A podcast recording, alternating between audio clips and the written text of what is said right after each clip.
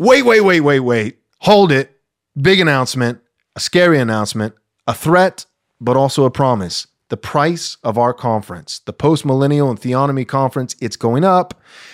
It's going up right after Reformation Day. We are going to hold the price at $100, which is super cheap for a three day conference with Dr. James White, Dr. Joseph Boot, Dr. Gary DeMar, and the guy who's not a doctor. So we'll say Pastor Joel Webbin. We've got a great conference May 5th, 6th, and 7th in Georgetown, Texas, just north of Austin for 100 bucks. Super cheap, but we can't hold that price forever.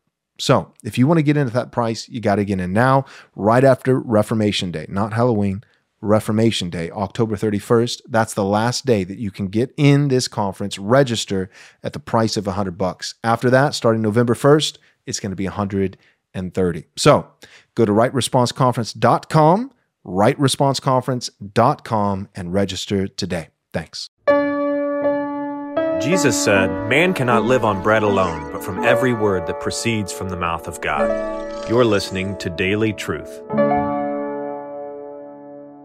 See, quite often doctrinal errors are the result of moral problems rather than intellectual problems. See, men who teach false doctrine often do so to avoid the moral applications of the truth of God's word in their own lives. Take the prosperity gospel, for example.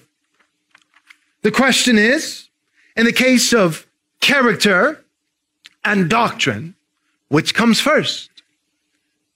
The chicken or the egg? I think it's a two way street. One will influence the other and the other will influence the one. In the case of prosperity preachers, did they just somehow miss the truth of God's word? Or is it just a matter of, of a lack of thoroughness and diligence in their doctrinal study? And because they so poorly and so apathetically studied the word of God, they, they arrived at such horrid conclusions and doctrines. And because they had such bad doctrines of prosperity, that then led towards them purchasing $68 million jets? I tend to doubt it. No, I, I think it is perhaps more likely and certainly, again, it's a two way street. I think there's overflow from both sides, but it's very likely that these are men who struggled with the sin, the moral failure, the idolatry of greed, and did not wage violence against it. And then their doctrine began to suit their idolatry. See, their ministry their teaching began to shape itself around their idols.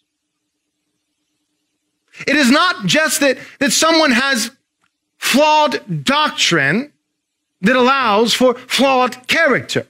That is true.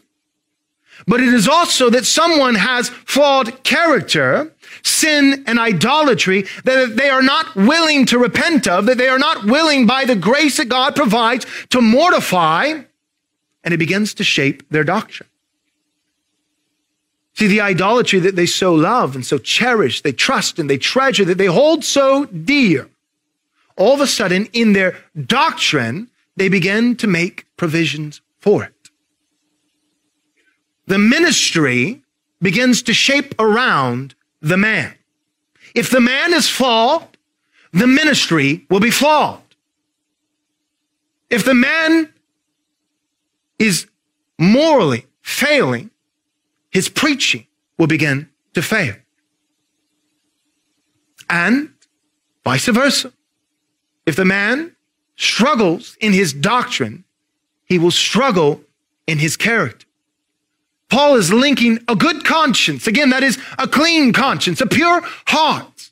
Someone who is living a life of godliness, putting sin to death, and when they fail, being faithful to live openly, to walk in the light as he is in the light, and to confess their sins to one another.